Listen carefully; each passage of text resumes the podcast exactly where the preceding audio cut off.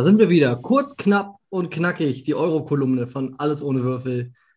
Tag 5 der Europameisterschaft, wenn ihr das hier hört. Und die Euro-Kolumne heute nicht nur von mir allein, sondern Lukas ist auch dabei. Hi, Lukas.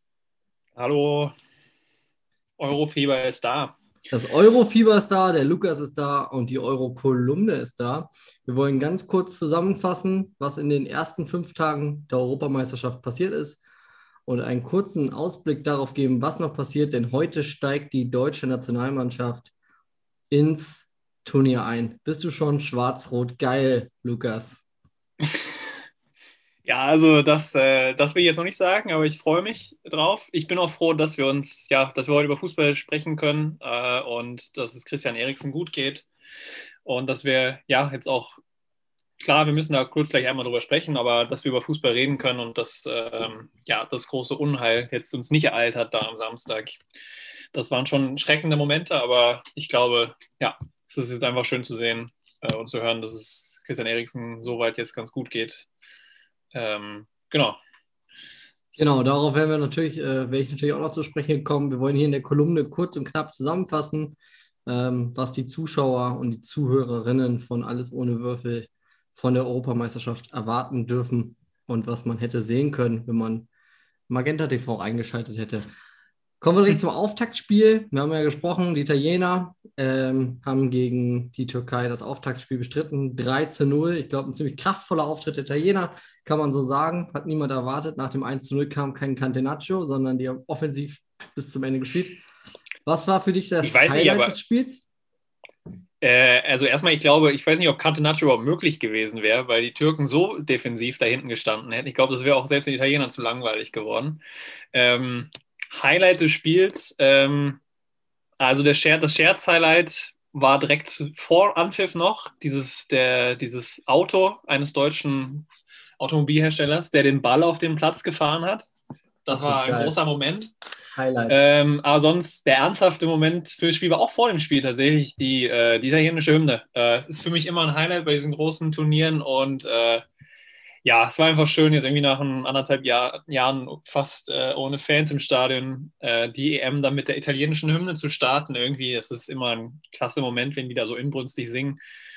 Ähm, das Trainerteam in maßgeschneiderten Mafia-Anzügen äh, am Rand steht äh, und auch mitsingt und so. Das war, war toll. Äh, türkische Hymne auch äh, sehr imposant. Und also es war ein richtig schöner emotionaler Start. Ähm, genau, Spiel hatte dann ein bisschen mehr noch bieten können. Also auch zwei Mannschaften, die irgendwie aufs Tor gehen, nicht nur eine. Ähm, aber ja, ich fand es war ein guter Start in Turnier. Habe schon schlechtere Eröffnungsspiele gesehen. Ja, definitiv, definitiv. Und Highlight-Fan des Ta äh, Spieltags vielleicht auch der Fan des Turniers jetzt schon, ist der türkische Fan mit dem äh, Schnurrbart über der Maske. Überragend. Überragend. Ja. Und ja, Mario und Luigi fand ich, auch, äh, fand ich auch sehr gut. Die Jungs im Mario und Luigi-Kostüm. Ja, schön einfach wieder Fans im Stadion zu haben. Ja, Tag zwei ähm, nach dem Auftaktsieg der Italiener, du hast es direkt angesprochen. Klar, wir äh, hoffen natürlich, dass Christian Eriksen gut geht. Ich glaube, er ist auf dem Weg der Besserung. Ähm, das war, glaube ich, das Schreckensbild des Turniers schon jetzt. Äh, Held des Tages sicherlich Simon Kier, der da über den ganzen Platz gerannt ist und direkt erste Hilfe geleistet hat für seinen Freund und Mannschaftskollegen. Äh, großen Respekt dafür und äh, ein Mittelfinger geht raus an alle Medienanstalten, die die Kamera draufgehalten haben. Und, äh, das muss ich sagen, äh, das war sehr gut gehandelt hier in Norwegen. Da wurde wirklich gar nichts mehr gezeigt. Äh, auch keine Wiederholungen, auch nichts mehr. Also das fand ich äh, ja, sehr respektvoller Umgang damit, der Situation. Ja, so sollte es sein, so sollte es sein. Ähm, ja, die Dänen haben dann am Ende äh, sich dafür entschieden, weiterzuspielen. Die Alternative gewesen, dann eben einen Tag später um 12 Uhr mittags anzustoßen, haben am Ende 1-0 verloren gegen Finnland. Muss man die Finnen auch ganz kurz äh, beglückwünschen. Beim ersten Auftritt eigentlich, äh, das ein bisschen untergegangen. Erster Auftritt bei einer Europameisterschaftsendrunde 1-0 gewonnen, die Underdog-Rolle gut angenommen, aber nichtsdestotrotz der Christian Eriksen-Vorfall äh, überschattet diese Partie. War es deiner Meinung nach die richtige Entscheidung, das Spiel fortzusetzen oder hättest du lieber. Ähm, ja, ich finde es ein bisschen schwierig, äh, dass das quasi weiter fortgesetzt wurde, das Spiel. Äh, auch wenn das ja wohl aus Kreisen der Mannschaft so kam, aber ich glaube nicht, dass, äh, also da muss von der UEFA dann einfach kommen, Leute, wir spielen heute nicht weiter.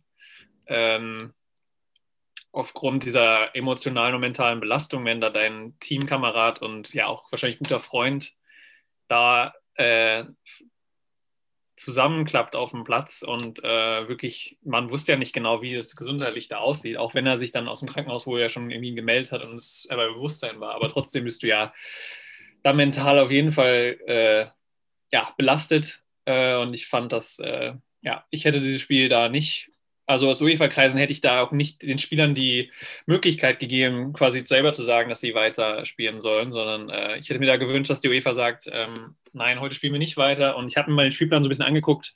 Es wäre auch möglich gewesen, das Spiel auf Montag zu legen. Äh, da hätte man vielleicht auch noch ein bisschen am zweiten Spieltag rumschaufeln müssen und das Finnland-Spiel von Mittwoch äh, auf Donnerstag schieben können. Aber das wäre möglich gewesen, äh, um ja, da beiden Mannschaften auch genug äh, Zeit zu geben, ähm, das zu verarbeiten, was da passiert ist. Äh, anscheinend wurde ja das dänische Team mehr oder weniger so unter Druck gesetzt und gesagt, so, ja, ihr könnt jetzt weiterspielen oder morgen um 12. Ähm, und aus der Hinsicht kann ich dann verstehen, dass die dänische Mannschaft sagt, sie wollen weiterspielen. Aber ich finde das einfach nicht sehr fair von der UEFA. Das hat mich so ein bisschen erinnert damals, als dieser Anschlag bei Borussia Dortmund passiert wurde, äh, passiert ist. Und da dann auch am nächsten Tag direkt weitergespielt werden musste, wo Marc Bartra noch im Krankenhaus lag. Ähm, ja, und so. Also das finde ich einfach, ja, da ist dann, es gibt einfach dann Dinge, die wichtiger sind als Fußball. Ähm, genau. Fand, deswegen war ich damit nicht ganz so glücklich. Aber, Wir wollen es ja eigentlich hier kurz und knapp halten, aber ich äh, muss auch kurz meine Meinung dazu sagen. Klar, ähm, es ist schwierig, es ist eine emotionale Ausnahmezustand. Auf der anderen Seite kann ich auch die UEFA ein Stück weit verstehen. Der Spielplan ist sehr straff. Ich möchte an das brasilianische Team von damals erinnern, was ähm, in, dem, in der südamerikanischen Champions League antreten musste, obwohl die ähm, halbe Mannschaft bei einem Flugzeugabsturz ums Leben gekommen ist. Also äh, im Fußball irgendwie Menschlichkeit zu erwarten, während in einer Pandemie, pandemischen Lage ein äh, Turnier stattfindet in ganz Europa, das ist halt ein bisschen ja, widersprüchlich. Ähm, Außerdem hat der Spieler ja selber auch gesagt, dass es, dass es sein Wunsch sei. Sie konnten wohl FaceTime. Ähm, ich finde, dann macht es irgendwo mehr Sinn, das Spiel dann zu spielen, als auch am nächsten Tag. Ähm, der Trainer der Dänen hat nach dem Spiel gesagt, man hätte es vielleicht doch nicht an dem Tag fortführen müssen. Äh, Kaspar Jolmand, aber auf der anderen Seite hätten die Dänen 1-0 gewonnen.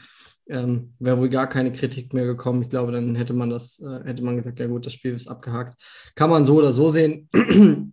ich hoffe es einfach nur, dass äh, Christian Eriksen bald wieder deutlich besser geht und ähm, ja, dass es dann bei dieser Schreck, bei diesem Schreckmoment blieb und nichts langfristig Schlimmeres bleibt.